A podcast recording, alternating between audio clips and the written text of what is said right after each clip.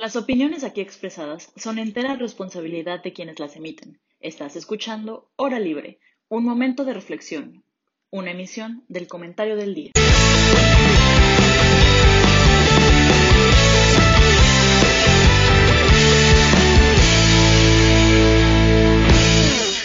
Hola y bienvenidos a una nueva edición de Hora Libre. Hoy tenemos el gusto de tener una invitada que curiosamente coincidió perfecto con el tema de hoy. La invitada estaba planeada desde antes del tema y ella no tuvo nada que ver con la elección, pero nos cayó como anillo al dedo. Eh, Ariadna Salgado Martínez es estudiante del octavo semestre de la licenciatura de Relaciones Internacionales en la Universidad La Salle, México. Le interesan temas sobre cooperación, multilateralismo y particularmente el funcionamiento y estructura de Naciones Unidas. Bienvenida, Ari, ¿cómo estás? Hola Isa, muchas gracias. Me da mucho gusto poder participar con, ustedes el día de hoy en Hora Libre. Muchas gracias por la invitación y pues bueno, ¿no? Un, eh, gusto estar aquí. Muchas gracias. No, hombre, a ti, qué, qué bueno que aceptaste. José Miguel, ¿tú qué tal? Me enteré por ahí que eres amigo de mis amigos. Ese dato me sorprendió un poco, pero un gustazo tenerte aquí. Muchas gracias. Este, igual muy, muy feliz de estar aquí, un tema muy, muy interesante y ya dispuesto a, debatir y compartir ideas con ustedes. Muy bien, es que la emisión pasada que saliste con, bueno, no me acuerdo quién era, eh, Fati y Ferran, ¿no? Me dijeron de que, ah, ¿qué onda que el Mike, que no sé qué? Y yo, ah, chis, como que el Mike es José Miguel. Y ya, entonces sí te conocía de reputación nada más, ¿eh? Jayen, ¿tú qué tal? Hola a todos, ¿cómo están? Pues ya feliz de que sea fin de semana. Fin de semana. ya para empezar vacaciones muy merecidas, no sé ustedes, pero creo que la semana estuvo muy pesada por los exámenes y todo. Pero pues qué mejor que cerrar con broche de oro con un programa espectacular, ¿no? Perfecto. Pues bueno, como ya les adelanté un poquito, el tema de hoy tiene que ver con organismos internacionales. Eh, y para todo esto, eh, queremos empezar hablando de un caso que ha estado sonando mucho últimamente, que es el caso del Salvador y las políticas que el presidente está decidiendo imponer, ¿no? Eh, ustedes, eh, de forma general, ¿qué opinan sobre, sobre el caso del Salvador? Eh, ¿Creen que está correcto cómo está actuando el presidente? Creo que es un, un, punto difícil, ¿no? Tal vez si hubiera optado por otro tipo de medidas, la crítica hubiera sido, el presidente no está tomando medidas suficientemente fuertes, pero ahora se le critica, critica de exceso de fuerza y, violencia, ¿no? Entonces, ustedes, eh, digamos, en este compás, ¿dónde, ¿cuál es su opinión al respecto? Si quieres, Ari, empezamos contigo. Gracias, Isa. Pues yo creo que, justo como dices, ¿no? Es, un, es una situación bastante complicada porque si las medidas fueran diferentes, probablemente eh, se acusaría que, que, Bukele y su gobierno pues no están haciendo lo suficiente para frenar la ola de violencia que El Salvador pues viene viviendo no de únicamente el periodo que él tiene en el poder, ¿no? sino ya desde mucho tiempo antes, pero particularmente en estos últimos días donde se habían visto cifras eh, increíbles de números de asesinatos y demás, pero creo que aquí el, el problema que yo le veo es que es una estrategia que parece no ser sostenible. Estaba revisando un poquito en Twitter y eh, estaba, bueno, o le pone obviamente muy orgulloso de cómo está funcionando su estrategia, menciona algunas cifras y creo que el día de ayer mencionó que en los 12 días que llevan de estado de, excepción, bueno, llevaban hasta el día de ayer, eh, ayer fue creo que el primer día en el que se registraron cero asesinatos, lo cual pues en términos de, pues, de cifras nos podría decir que efectivamente su estrategia está, dando resultados, ¿no? o sea que sí está funcionando pero a mí la verdad lo que me preocupa un poco es qué tanto puede ser sostenible al, a largo plazo, ¿no? O sea, qué tanto puede seguir funcionando esto y, y también, ¿no? El, el, el cómo la estrategia tiene que ir más allá de únicamente eh, atrapar a, los miembros de las pandillas y meterlos a, en prisiones, que pues también por lo que estaba leyendo es que no hay una estrategia tampoco para eh, incrementar presupuesto, no hay, o sea, quieren hacer funcionar las, las, cárceles a su máxima capacidad y nada más metiendo y metiendo y metiendo gente sin cambiar nada de cómo está funcionando ahorita. Entonces, eso también es un poco peligroso, también el, cómo va a, funcionar, ¿no? En, en, el largo plazo y qué tanto pues puede ser redituable, ¿no? Y además, pues bueno, hoy a lo mejor se presentan cero asesinatos, pero pues no sabemos cómo puede ir evolucionando la situación, o sea, es algo que, que si me lo preguntas, siento que es una estrategia que es como poner nada más un curita, que es nada más como de, ah, bueno, ahorita va a funcionarme, ahorita me está dando resultados, pero no está realmente analizando la, las problemáticas estructurales de El Salvador que pues han originado todo este conflicto. O sea, que nos ha llevado a este punto en el que la cuestión de las pandillas pues son un problema enorme que generan violencia y más violencia y la estrategia pues obviamente también se está combatiendo con más violencia. Y aquí lo único que yo te podría decir que, o lo más criticable que, que creo que, que, tiene Bukele, que bueno, es un personaje que, que se, se sabe, ¿no? Que es pues cínico, ¿no? Que es este, este cinismo lo caracteriza, que esta irreverencia y demás, ¿no? Sabe, todos recordamos cuando en su de Twitter puso que era el dictador del Salvador y que pues muchos pensábamos que era una broma, pero, pero sí era cierto, ¿no? Entonces, el cómo eh, enfrenta a las organizaciones internacionales, no particularmente a las ONGs como Human Rights Watch, llamándolas eh, Homeboys Rights Watch, que, que, pues creo que eso es la, la, parte criticable, ¿no? El cómo, este, en lugar de ver de qué manera se puede apoyar, o sea, de qué manera la percepción de todas estas organizaciones pueden brindarle una perspectiva diferente para mejorar la estrategia que ya, que ya está implementando en El Salvador, para, bueno, evidentemente evitar la violación de derechos humanos. Y, y, que en lugar de eso lo esté tomando como una burla, ¿no? Y esté diciéndoles como, pues llévenselos a sus países, hagan ustedes lo que crean pertinentes, eh, y, y, no tomándoles la seriedad que realmente tienen, ¿no? O sea, no, ellas a lo mejor no pueden llegar a imponerle a Bukele y decir, vas a hacer esto y tienes que hacer esto, porque ni siquiera las OIS tienen esa capacidad. Pero pues sí es importante que, que tomen esa retroalimentación para evitar que pues, El Salvador se siga convirtiendo en un estado autoritario y que el problema se le salga de control también a, al mismo Bukele. Sí, muchas gracias por, tus comentarios. Ah, mencionas muy al principio que están en un estado de excepción. No sé si puedas afondar un poquito más con ese término. Sí, o sea, lo que está revisando del estado de excepción es, eh, digamos, un momento en el que por una situación que puede ser bastante peligrosa para el país o que puede poner en riesgo a la, la soberanía y la integridad de, la nación como tal, pues el, el gobierno puede tomar ciertas eh, decisiones que puede incluso poner en, pues en tela de las libertades que pueden tener la ciudadanía, ¿no? O sea, aquí puede entrar también este, estrategias como toque de queda y demás, o sea, restricciones que obviamente va a coartar un poco las libertades de la ciudadanía, pero que la finalidad es eh, pues un bien, es alcanzar el bienestar, es, ok, te voy a privar de algunas libertades en este momento, pero mm, única, o sea, no porque yo sea autoritario, sino únicamente porque la intención es que estés bien, o sea, hay una situación que tenemos que controlar y para que la podamos controlar de manera adecuada, vamos a hacer esto.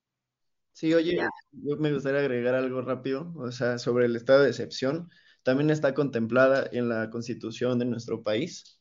Y de hecho, tuvimos este ejercicio ayer en una clase y, y pues, o sea, yo de alguna forma quería comparar esta situación de El Salvador con lo que pasa aquí en México y que tanto es de alguna u otra forma muy parecido a la guerra del narco de Calderón, ¿no?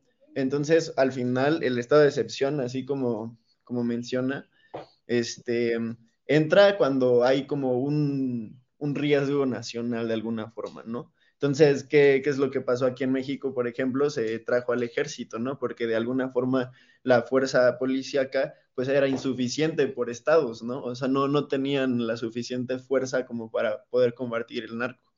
Entonces, ¿qué es lo que pasa ahorita? Es que tenemos ejército, por ejemplo, en las calles, pero sus facultades no son las de ser un policía, sino es de ser ejército, de proteger a la nación. Entonces, es, es un poco peligroso también meter facultades de ejército a temas de un estado, a temas eh, más locales, ¿no? Que es más o menos el tipo de fuerza que se está aplicando ahorita también, pues, con, con, con El Salvador, ¿no? Entonces, lo que yo quería es como nada más mencionar es que de alguna forma, o sea, las medidas fuertes no son malas, pero sí, sí se hacen como fuera de sus facultades, porque ya el nivel de fuerza ya puede ser como, pues, desmesurado, ¿no? Entonces, pues sí vale la pena como resaltar eso y cómo puede vulnerar de alguna forma varios derechos humanos pero fuera de eso, estoy de acuerdo con todo lo que dijiste, me gustó mucho. Sí, también creo que algo muy importante es el debido proceso, ¿no? Es, si, digo, no, no quiero ahorita tocar el tema de los gallos y la situación de mi querido pueblo, Pero si algo creo que le admiro a Curi en sus declaraciones fue que siempre hizo mucho hincapié ¿no? en el debido proceso. No, no los vamos a agarrar y meter a la cárcel a todos nada más porque alguien mandó una foto en Facebook que ese cuate golpeó a otro, ¿no? Creo que eh, eh, y la presunción de inocencia también son de los derechos más importantes que deberían de ser respetados en todo momento. Y a lo mejor el presidente ahorita, con tal de, no sé, mantener su popularidad o cualquiera que realmente sea su, además de, servir a su nación, ¿no? Cualquiera que sea su otro propósito, pues son lo que lo está incentivando a actuar como lo está. Jayen, ¿cuáles son tus opiniones iniciales? Pues mira, yo creo que es un tema muy complejo porque es un tema que lleva más de 30 años existiendo en El Salvador, el tema de la Mara, y han llegado presidentes y presidentes y no han logrado hacer nada.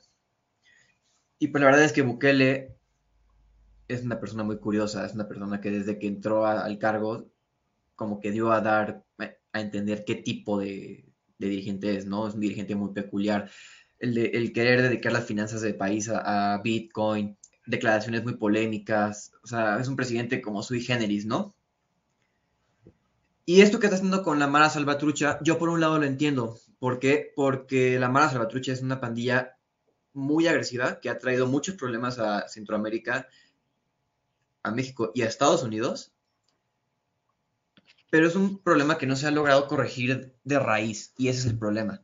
¿Por qué? Porque las medidas que, está tomando Bukele justamente de querer encarcelar a todos estos pandilleros en condiciones cero humanitarias, que eso está pésimo.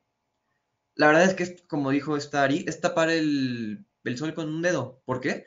Porque en lugar de estar corrigiendo temas como la educación, como el trabajo, como la inversión, solo quieres agarrar a los presos y meterlos a cárceles de probables. Entonces, eso lo único que va a hacer es incentivar a que o las pandillas se enojen o que sí, ahorita baje un poco el índice de, mortal, de muertes en la, población, pero que en un futuro haya venganza, se quieran cobrar las pandillas, porque sabemos que las pandillas son muy, muy vengativas.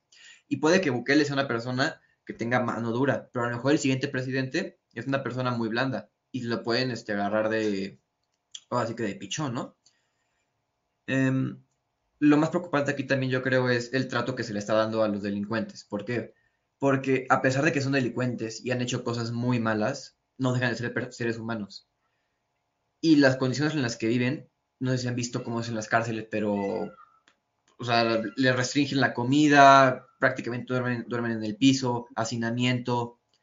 O sea, son condiciones que por más que podamos creer que se las puedan merecer a estas personas por todo lo que han hecho, ningún ser humano se lo merece y por eso las organizaciones, las ONGs han buscado mucho pues tratar de, entrar en la agenda del país, ¿no? Pero Bukele pues obviamente no quiere porque quiere demostrar que tiene mano dura y que pues él manda y que quiere hacer lo que él quiere, ¿no? Entonces creo que es, entiendo lo que, lo que está haciendo, pero no me parece que sean las formas correctas.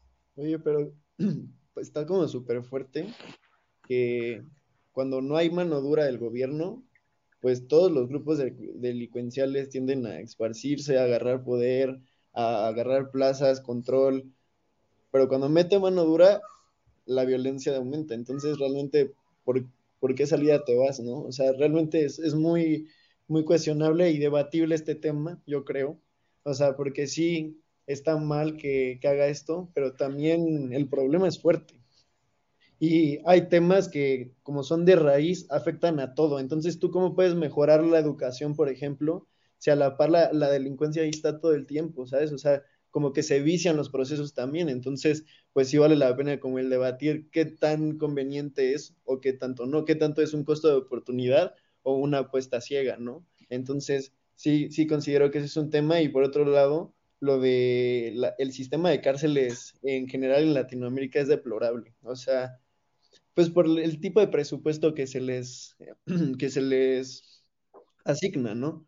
Pero pues sí tenemos ejemplos como de primer mundo donde los reos, ¿no? Eh, tienen un sistema educativo, de trabajo, pero pues evidentemente no son malas salvatruchas, ¿no? O sea, si, si el tipo de actos que han cometido seguramente son completamente distintos, pero también son humanos, ¿no? Entonces, sí, sí se tiene que mejorar los programas. No sé si las instalaciones así les dé como para, hacerlas bonitas y con tele y aire acondicionado, pero, o sea, sí un espacio donde puedan vivir con sus necesidades de ser humano e incluso darles la oportunidad de seguir pues expandiendo su vida, ¿no? O sea, si ya van a estar ahí encerradas toda su vida, pues darles libros, no sé, ¿saben?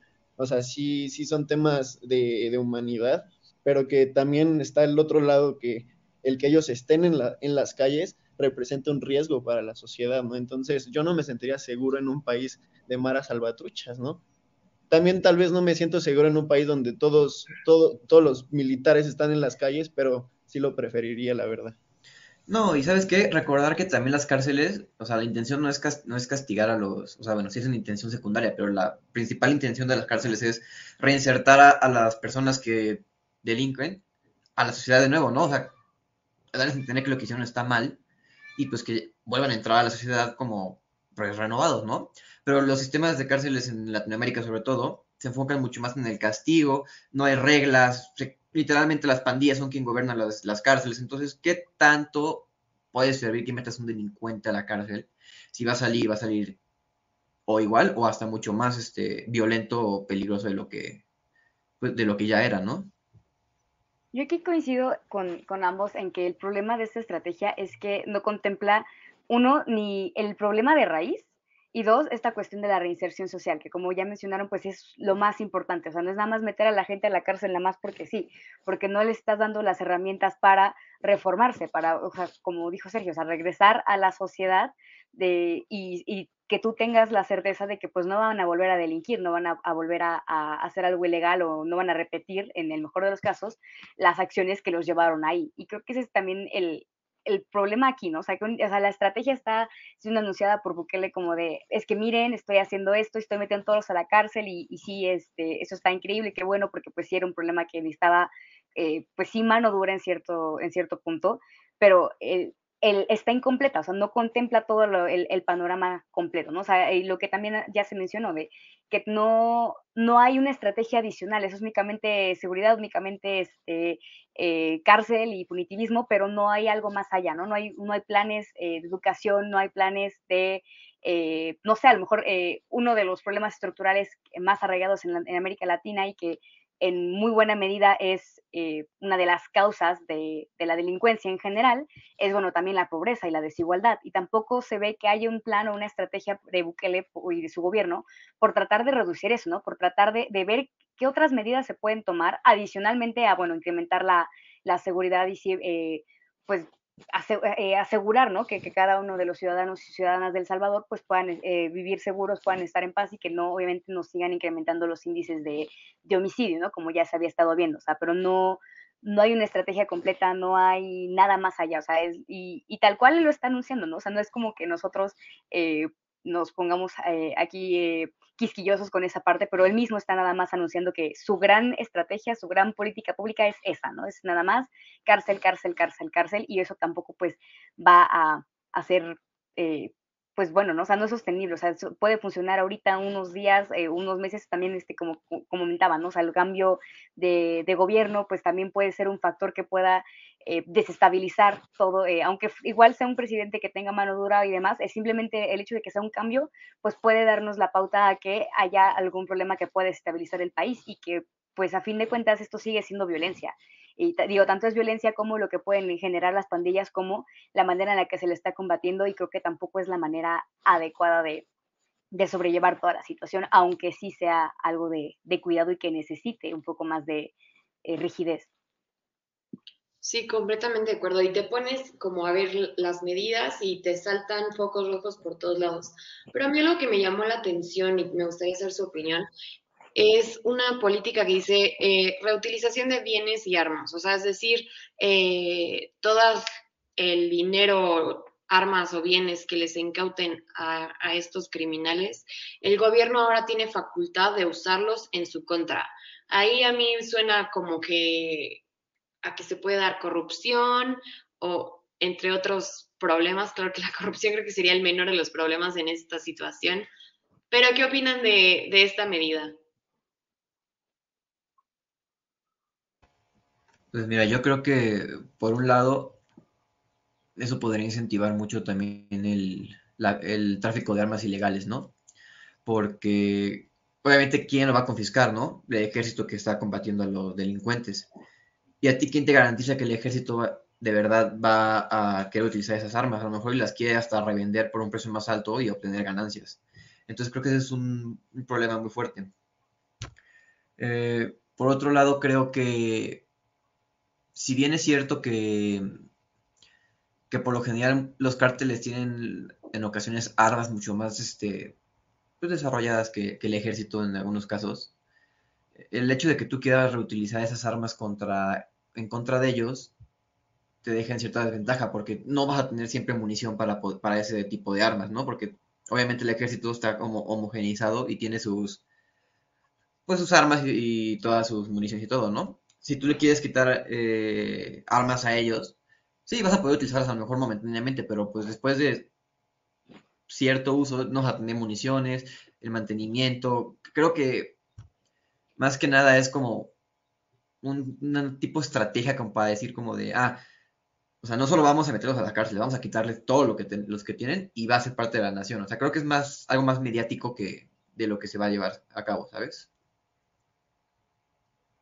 Sí, concuerdo. O sea, como que no hace sentido que, que ellos puedan tomar armas y como arsenal de estos grupos delictivos y como usarlo. O sea, ni siquiera chances son las armas con las que entrenan. O sea, sí, sí, claro, creo que se, se da para muchas irregularidades como este marco, pero también creo que de, otra, de otro como lado de análisis, como que denota una necesidad, ¿no? O sea, considero que también puede ser como una falta de, y que están pues haciéndole y rascándole como pueden para quitar ese problema que lleva años, como dicen, ahí picándoles las narices, ¿no? Sí, o sea, total, totalmente de acuerdo en que que pues, o sea, como, como mediático, pues sí funciona bastante bien como para decir, ay, es que sí les van a quitar todo y sí van a asegurarse de que ya, ¿no? O sea, no nada más van a meterlos a la cárcel, sino les vamos a quitar eh, la posibilidad de que, eh, pues bueno, o sea, ese armamento este, se quede dentro de la misma pandilla, ¿no? O sea, quienes están aún en las calles y que, pues bueno, evita que lo puedan utilizar y que puedan delinquir.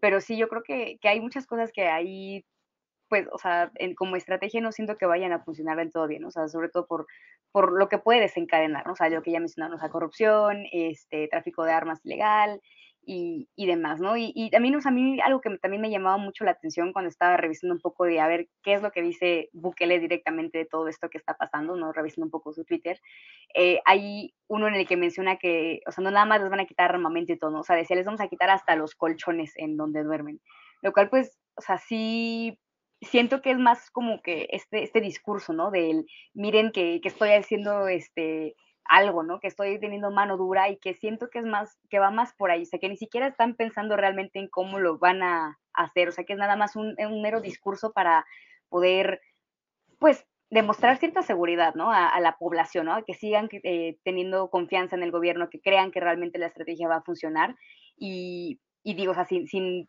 tratar de ver más allá el cómo puede afectar esto a, eh, a la sociedad en general, ¿no? El que sí realmente se tomen este tipo de medidas. Y les quiero hacer otra pregunta, a lo mejor ya para introducir el tema de organismos internacionales así en general. Ya después de esta situación de la que estamos hablando, eh, en las noticias podemos leer X secretario de la ONU eh, expresa su preocupación por el tema. UNICEF dice que es muy alarmante lo que se está diciendo sobre los niños y la encarcelación. Y Amnistía Internacional, la, la, la, la. Al final del día, más que una sanción económica que siempre vemos, ¿no? De que se le van a imponer tanta multa a X país por esto. Ahorita igual con Rusia lo estamos viendo. O se están parando eh, la venta o la exportación de X o Y bien.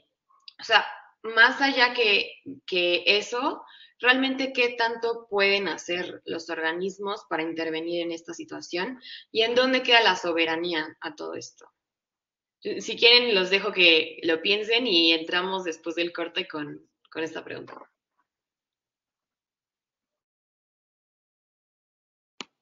Pues bueno, ahí estamos de regreso. Eh, los dejé medio pensativos. No sé si alguien quiere empezar. bueno, a ver si quieren yo.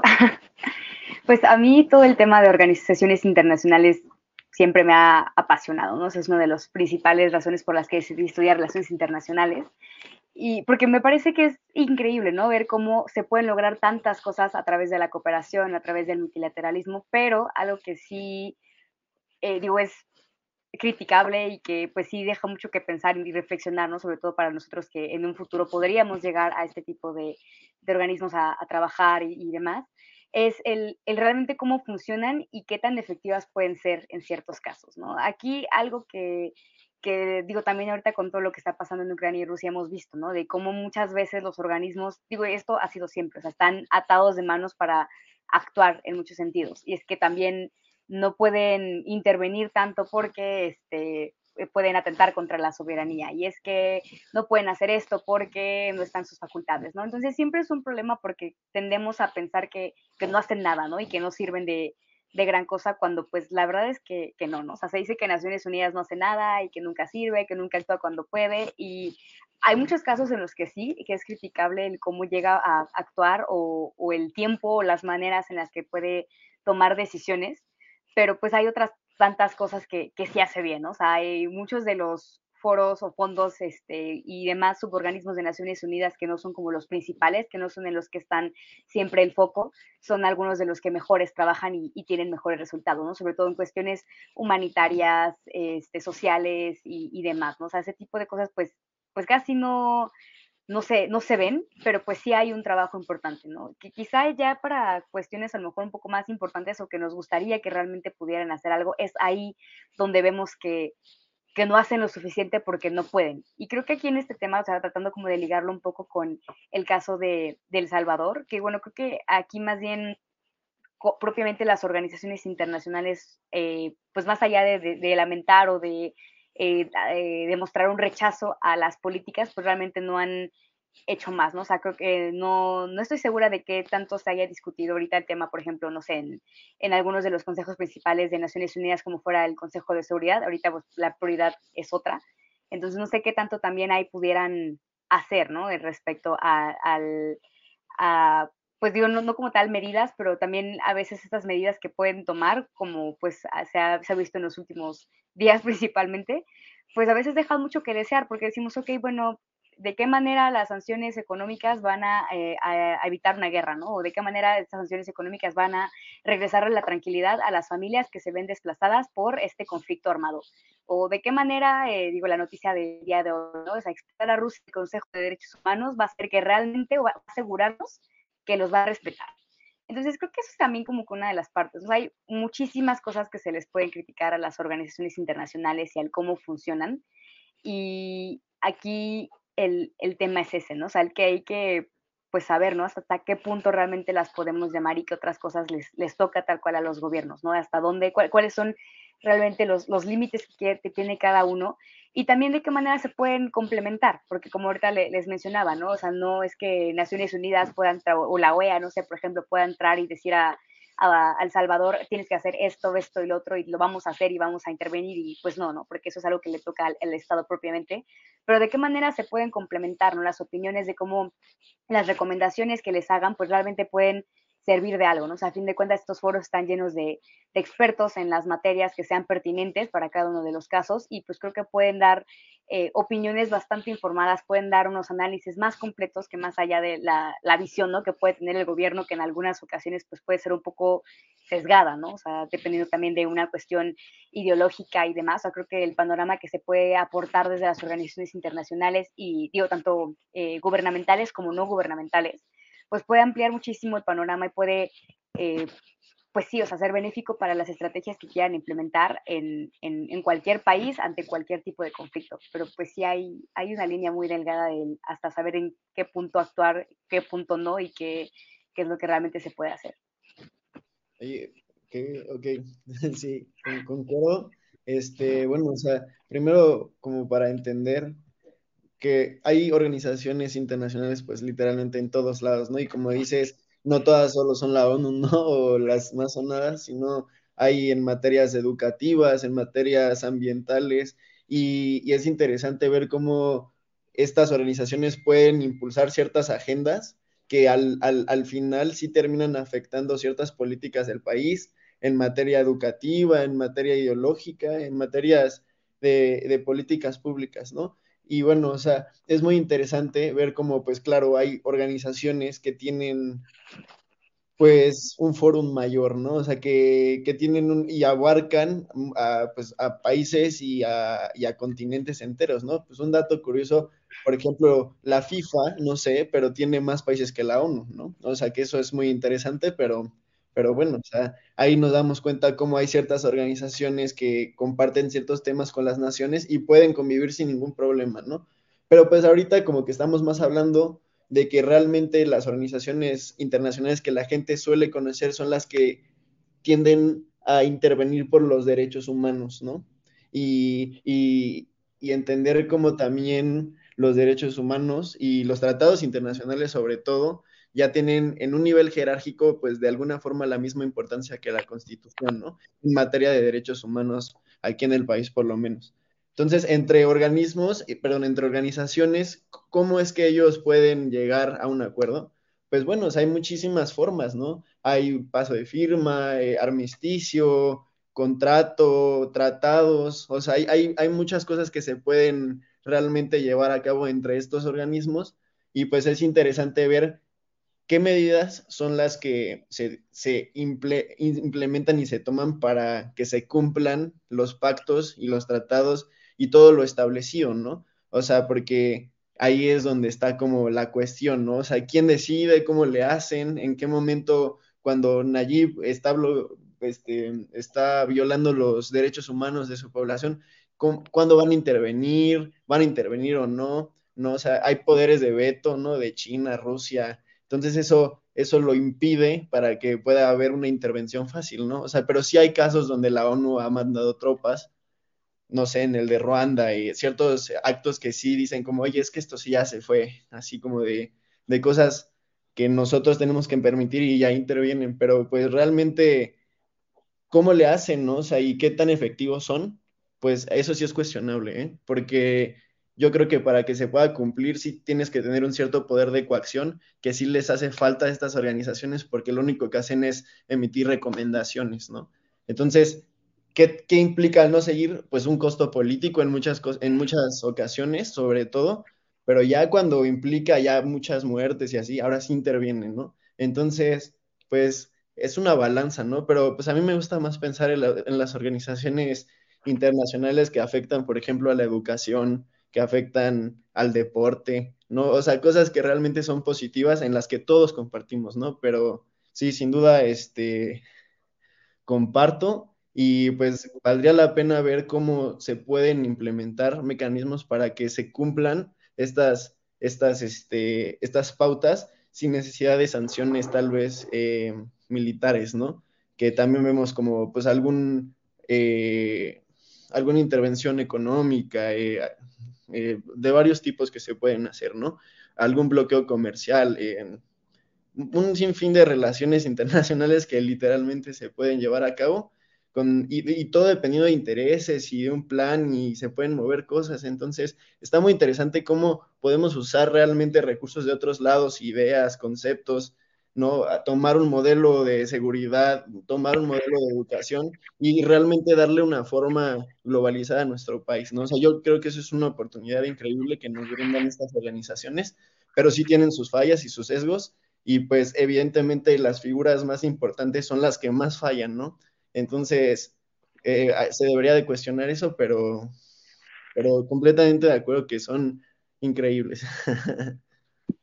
Bueno, antes de que Hayen Espero nos diga el otro lado de la moneda, eh, les voy a leer una pregunta que nos llegó y un quote de Trump. Eh, bueno, la pregunta es, se dice mucho que las instituciones internacionales controlan mucho, pero a la vez que no están cuando se necesita. ¿Cómo interpretamos esta dualidad?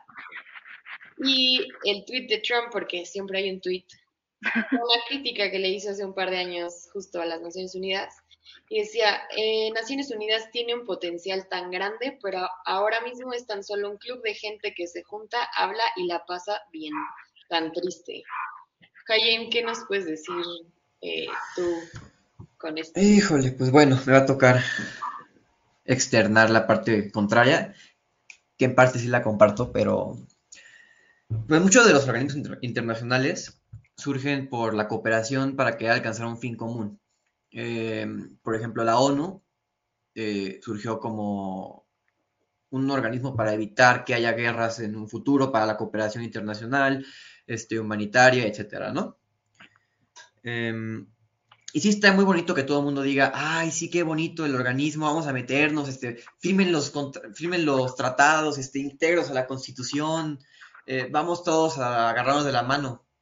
Sí está muy bonito eso, hasta que ocurre una problemática como la que está pasando en Rusia o en Ucrania, y donde te estás dando cuenta que la ONU lo único que hace es, hable, va a hablar el representante de Rusia y todos los representantes se paran y se van. ¿Eso de qué va a ayudar al conflicto? En lugar de fomentar un diálogo para tratar de convencer al, a lo mejor al representante para que hable con Putin o algo, hacen ese tipo de cosas, ¿no? ¿Qué digo? Que de todos modos, si no hubieran hecho eso, no hubiera cambiado mucho, ¿no?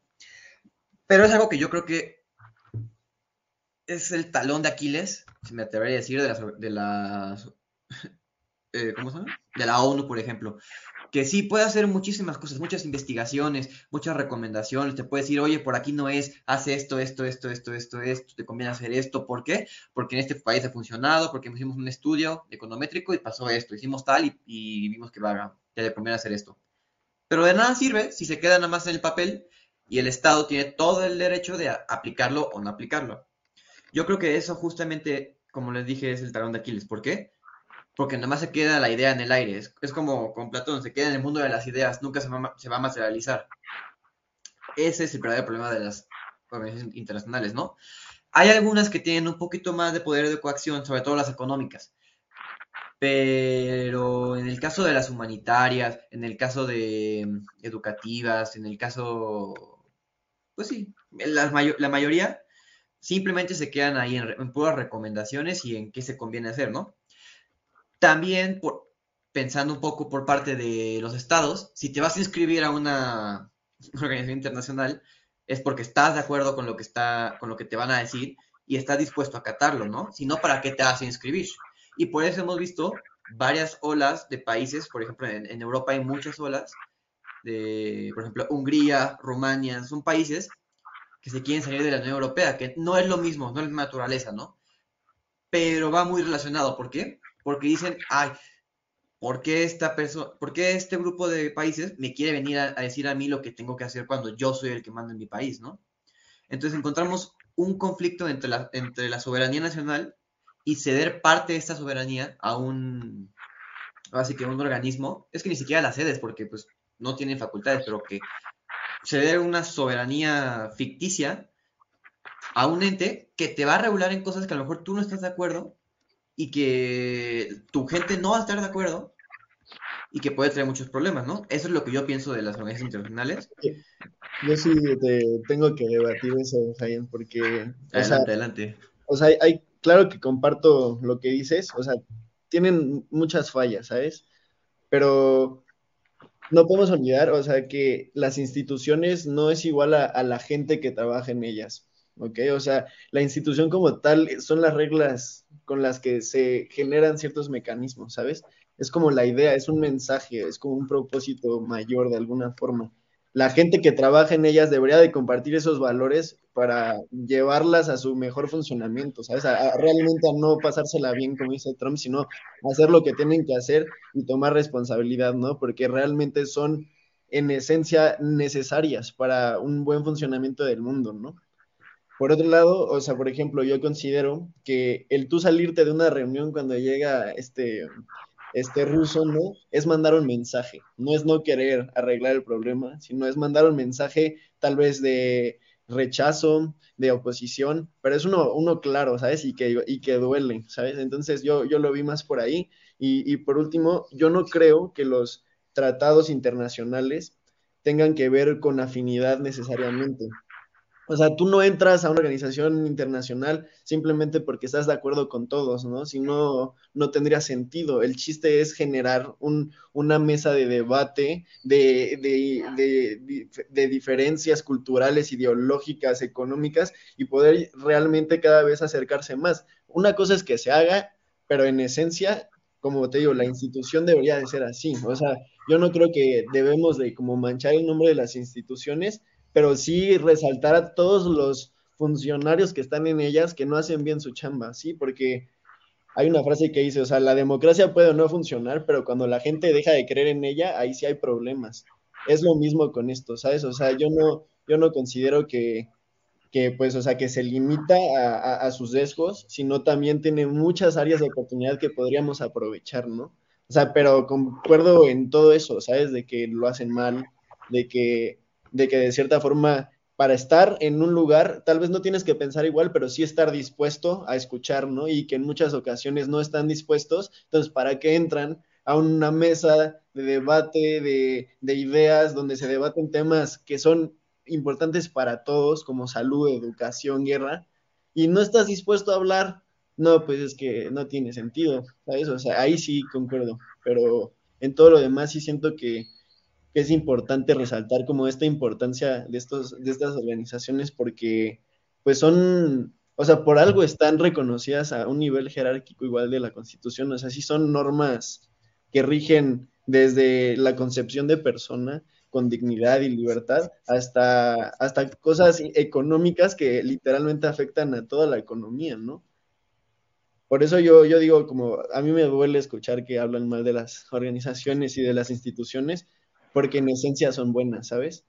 Pero Sí, no. claro que lo que está dentro está podridísimo y eso es lo malo. ¿Cómo lo haces? ¿La- ¿Las quitas, las cortas o generas un proceso dentro que de alguna forma sea eficaz, eficiente y no corrupto, ¿sabes? Pero está cañón, o sea, concuerdo. Sí, no, e- evidentemente entiendo tu punto. Yo, cuando me refería a que entras porque estás de acuerdo con, o sea, con la finalidad, o sea, no, no quiere decir que obviamente todo el mundo piense igual, ¿sabes? O sea, puedes estar de acuerdo con que, ah, hay que implementar la educación, pero cada país tiene su manera de pensar. Entonces, ahí es donde se genera el diálogo, ¿no? Porque si no, pues, si todo el mundo piensa igual, ¿cuál sería la finalidad de crear estas este, instituciones, ¿no? Y también mencionas algo muy interesante, que las instituciones pueden ser muy buenas, pero la gente que está dentro es la que las, las termina por carcomer, ¿no? Y algo que me parece muy curioso relacionado a eso es que creo que depende mucho del gobierno en turno que tanto, tanto interés le quieres dar a los organismos internacionales. ¿Por qué? Ah, porque por- vamos a tomar el ejemplo de, de Calderón. Él quiso firmar la declaración, bueno, in- integrar a, la Constitución este, la Declaración de, de Derechos Humanos, ¿no? Entonces dices como que, ah, qué padre. Pero a lo mejor el siguiente gobierno no está de acuerdo. Y entonces ya está la Constitución, te, fre- o fregaste menos que quieras quitarlo, pero pues no se puede por un principio de progresivo, ¿no? Pero va, va a tener muchos problemas el gobierno para poder acatar el pues esas reglas, ¿no? Y puede que el siguiente gobierno que llegue esté de acuerdo y esté en plena disposición de querer apoyar a la ONU y a la UNESCO y a todos estos organismos. Y el siguiente gobierno estar en contra como el de Bukele y el siguiente gobierno estar a favor. Entonces se genera como un círculo vicioso en el que sí, no, sí, no. Y eso creo que entorpece mucho el funcionamiento de estas instituciones. Entonces me parece que son muy, o sea, sí son muy buenas, pero a la vez son muy frágiles. Sí, sin duda el problema de la continuidad está presente en todos nuestros procesos, desde presidencia hasta institucional, hasta en la selección mexicana, ¿eh? O sea, literalmente no vemos continuidad de dirección, de un orden, de, ¿sabes? De una línea, no, o sea, es muy confuso, no, no hay continuidad, ¿no? Sí, co- concuerdo completamente en, en ese aspecto. No, algo más que me gustaría comentar es que, o sea, ahorita pensamos en la ONU, ¿no? Y decimos desde 1945, no, pues ya es viejísimo. Pero realmente si nos ponemos a analizar bien, pues es muy joven. O sea, para que esté una institución que, digamos, de cierta forma sea como un eje principal del orden mundial, pues no es lo suficientemente fuerte, sus bases apenas creo que se están construyendo y creo que es un proceso que tal vez es difícil aceptar para nuestra generación, que hemos vivido en constante cambio y, en un proceso como de evolu- evolución como exponencial, ¿no? Digamos, de las cosas que teníamos, o no, no solo cosas físicas, sino elementos de, vida, de cómo vivimos día a día. a cómo vivimos hoy, pues es completamente distinto hace 20, mucho menos, hace casi 80 años, ¿no? Yo creo que todavía le, o sea, sí está bien exigirle porque para los problemas que tenemos actualmente necesitamos soluciones y las necesitamos ya, no las necesitamos en 50 años cuando las bases de la ONU se acaben de sedimentar, ¿no? Pero también creo que es cuestión de tiempo darle oportunidad a estos organismos que realmente se acaben de, pues, de entender bien, ¿no? Pero por otra parte, justo viendo ya hacia el futuro, ¿ustedes eh, verían en un mediano largo plazo una especie de gobierno mundial? O sea, que cada vez este tipo de eh, instituciones tomen mucho más poder que, que la que tienen hoy en día, o ustedes creen que se va a mantener más o menos como está hoy, o al contrario, con el paso de los años los países cada vez van a recuperar más su soberanía y adiós instituciones internacionales. Ari, ¿tú qué piensas? Yo, bueno, a mí me gustaría retomar uno de los puntos que tú acabas de tocar, que creo que es uno de los centrales en la crítica principal al funcionamiento de las organizaciones internacionales, y es esta parte de que no se, o sea, sí apenas están como que eh, sedimentándose sus bases y demás, pero no hemos visto un cambio real en, su estructura o en su funcionamiento desde hace 76 años que tiene, por ejemplo, Naciones Unidas, ¿no? que es la, principal, ¿no? o la organización internacional por excelencia. Y que mucho se le critica esa parte, ¿no? De que pues el mundo va cambiando, la situación este, es un, constante cambio, eh, ya no estamos en un contexto de guerra fría, hay nuevos actores, hay nuevas eh, agendas que van surgiendo todo el tiempo y, que las organizaciones internacionales a veces no se logran adaptar a esos cambios. ¿no? Una de las críticas principales a Naciones Unidas, por ejemplo, es el hecho de que no ha sido, bueno, no, no, ha procedido más allá de una discusión en la Asamblea General. Eh, el tema de la, una reforma al Consejo de Seguridad, por ejemplo, ¿no? que si me preguntas yo creo que es algo súper necesario que a lo mejor en un contexto de Guerra Fría, cuando surge la organización, pues bueno, ¿no? Esta idea de los policías mundiales que tenían eh, su concepción quienes eh, forjaron la idea de Naciones Unidas, pues podría funcionar para ese contexto en particular, pero que en algún punto dejó de ser útil, dejó de, de ser necesario y vemos que actualmente pues únicamente pone trabas y trabas y trabas para que pues realmente puedan tomarse acciones en concreto, ¿no? Eh, y que sobre la pregunta también que se había hecho hace rato, o sea, de cómo se maneja esta dualidad entre que controlan mucho y si no hacen realmente lo suficiente, creo que depende mucho de, de, qué punto de vista se le está interpretando.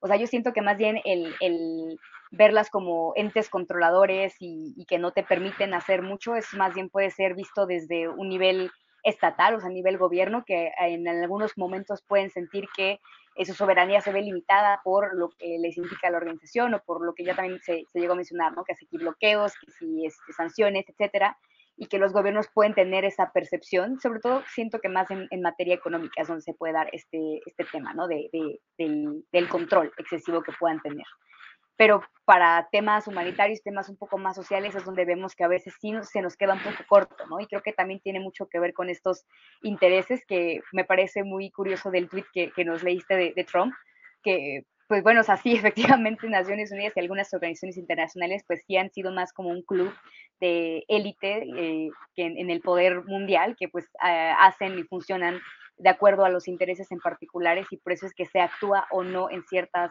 eh, situaciones pero eh, pues es curioso, ¿no? Que Estados Unidos sea quien, quien lo mencione porque es parte de ese club, ¿no? Y es quizá uno de los protagonistas y pues si me lo preguntas también, es quienes han perpetuado también este, este sistema, ¿no? Esta visión de que se vea como eh, un club súper exclusivo a Naciones Unidas y que pues los de fuera, pues ahí tenemos que buscar la manera de, de entrar y de ganar cierta relevancia, pero que a fin de cuentas el peso que va a tener eh, es la opinión de ellos, ¿no?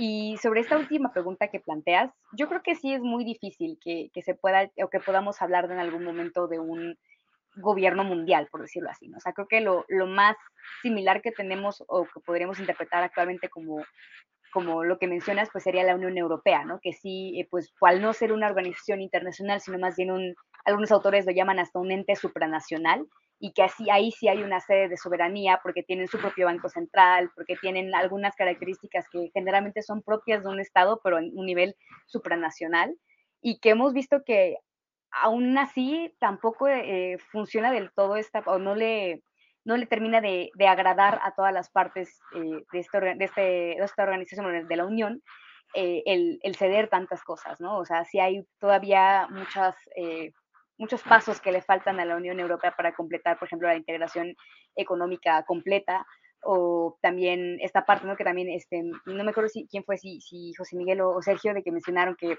que, pues hay países, ¿no? Que ya están empezando a, a, salirse, ¿no? Digo, obviamente el, el caso más el, bueno, el caso por excelencia pues es el Brexit, ¿no? Pero sí también ya se, se habla, ¿no? De el interés que puedan tener algunos otros países en, en salirse.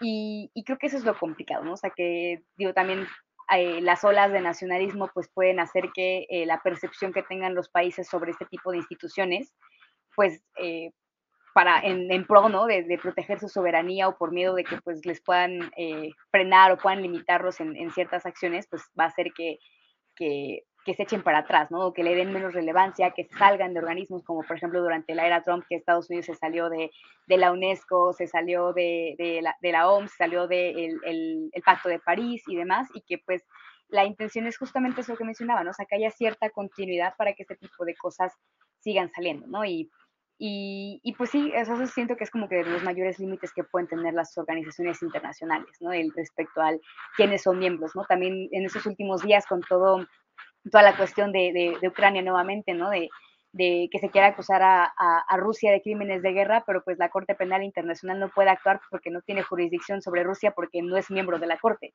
Entonces, ahí cómo le haces, ¿no? O sea, creo que también ahí es uno de los puntos más importantes y que tendríamos que empezar a, a discutir sobre, bueno, ok, esta organización, esta Corte, este fondo, este consejo no puede actuar, pero entonces, ¿quién sí puede, no? Y si no pueden actuar ellos, entonces, qué es lo que la comunidad internacional tiene que hacer, o sea, cómo tenemos que, que repensar nuestras instituciones, que eh, mirarlas de una manera diferente y, y, asegurarnos que se adapten a, nuestra, a nuestro contexto y que pues sigan haciéndolo, que sigan cambiando junto con nosotros para que pues puedan realmente ser efectivas, ¿no? O sea, porque pues creo que también así tal cual lo, lo mencionaste, Isa, de que pues, ok, este, estamos tratando de hacer funcionar una organización en 2022 con reglas que se escribieron en 1945. Entonces, así es como pues no va a, a funcionar. José Miguel, ya para concluir, Imagínate 2122, gobierno internacional, ¿sí o no? A ver, eh, mira, o sea, creo que este tema que pones en la mesa sería como la pregunta de entrada para analizar, por ejemplo, el conflicto de Rusia y Ucrania. ¿Qué tanto esta expansión de estos, de estas de estos organismos a, eh, em, de alguna forma ponen como en jaque la soberanía o los intereses de una nación, en este caso Rusia, ¿no? Con la OTAN y Estados Unidos presionando desde arriba. No que si ya te vas atrás lo puedes analizar de muchas formas y te hace mucho sentido, pero ese no es mi punto. Mi punto es que yo considero que, que eso sería ideal, eh, en, o sea, que sería ideal que haya un orden mundial, pero no en un aspecto en el que los gobiernos fuesen los que están presionando la agenda internacional, sino los ciudadanos, ¿sabes? Sino la cultura del país. O sea, es que creo que es importante porque nosotros como ciudadanos podemos generar este tipo de organizaciones, ¿sabes? O sea, es solo ver un problema y, oye, yo quiero limpiar la basura del mar y ya, o sea, y, le ves y hay formas, ¿no? O sea, eso a mí me gusta, o sea, una idea donde realmente la cultura afecta y, y va dándole como algún sentido a, a nuestra sociedad. Pero pues sí es importante pues ver quiénes son los que están presionando la agenda internacional, si los países o los gobiernos, ¿no? Por otro lado, creo que la esencia de, estas de estos organismos es, es como buena en sí, porque lo que hacen no es obligar por coacción, sino e emitir recomendaciones. Entonces, eso diría que de alguna forma, con este orden mundial no habría fuerza, sino una armonización. ¿A qué me refiero? Donde de alguna forma esta, estas recomendaciones que se emiten de estos, de estos organismos internacionales que deberían de ser así como altos, ¿sabes? Que buscaran el bien del, o sea, como por esencia, la mejor economía, mejor sociedad, mejores derechos humanos, todo mejor, todo mejor, pues de alguna forma se armoniza como esos valores a todas las naciones y no se les quita su esencia, eso es armonización, o sea, no se les quita su esencia, no se les quitan sus reglas, sino ellos se adaptan a lo que todos nos estamos adaptando y eso, eso sí se me hace un mundo en el que no somos iguales, pero estamos en lo mismo, ¿no? O sea, es que suena muy acá utópico y sé que puede ser Es muy justo lo que iba a decir, ¿eh? creo que nos da todo esto para escribir Pero- una utopía. Sí, pero en esencia, o sea, yo por eso di- digo que sería lo ideal que se pudiera tener como un tipo de principio así, ¿no? O sea, evidentemente, pues es complicado, o sea, es complicado, pero al final, o sea, para que, por ejemplo, un país acepte un tratado, no puede estar contrapuesto con sus principios ya en su constitución, ¿no? O sea, principio de inconstitucionalidad y todo esto. Entonces, pues sí está interesante cómo pueden jugar las organizaciones para, en vez de seguir polarizando y separando, pues de alguna forma tratar de, unir más, ¿no? O sea, hasta llegar a esa utopía, ¿no? Que siempre es lo que se debería de buscar, yo creo, ¿no? Este, o sea, porque si no, ¿a dónde se llega? Si no se busca como la utopía. Pero, o sea, claro que con la realidad en las manos, ¿no? O sea, no volando, sino bien en el piso, dándonos cuenta de la situación, de, de las limitaciones que tenemos, pero que evidentemente nosotros ya no estamos trabajando por arreglar a nuestra generación, porque ya estamos metidos en todo este tema, sino por realmente de alguna u otra forma cambiar lo que viene, ¿no? O sea, por eso es que se tiene que presionar en la agenda internacional, pero desde la sociedad, desde la cultura, desde ideas de, de, de realmente de un progreso como sociedad, no de una agenda política que se guía por intereses políticos y de poder, ¿sabes? O sea, por eso es que todos estos temas yo creo que se entienden de formas muy diferentes a lo que deberían de ser, ¿no? Pero pues sí, concuerdo que es una idea bastante romántica y suena feo decirlo, ¿no? Pero así es el mundo.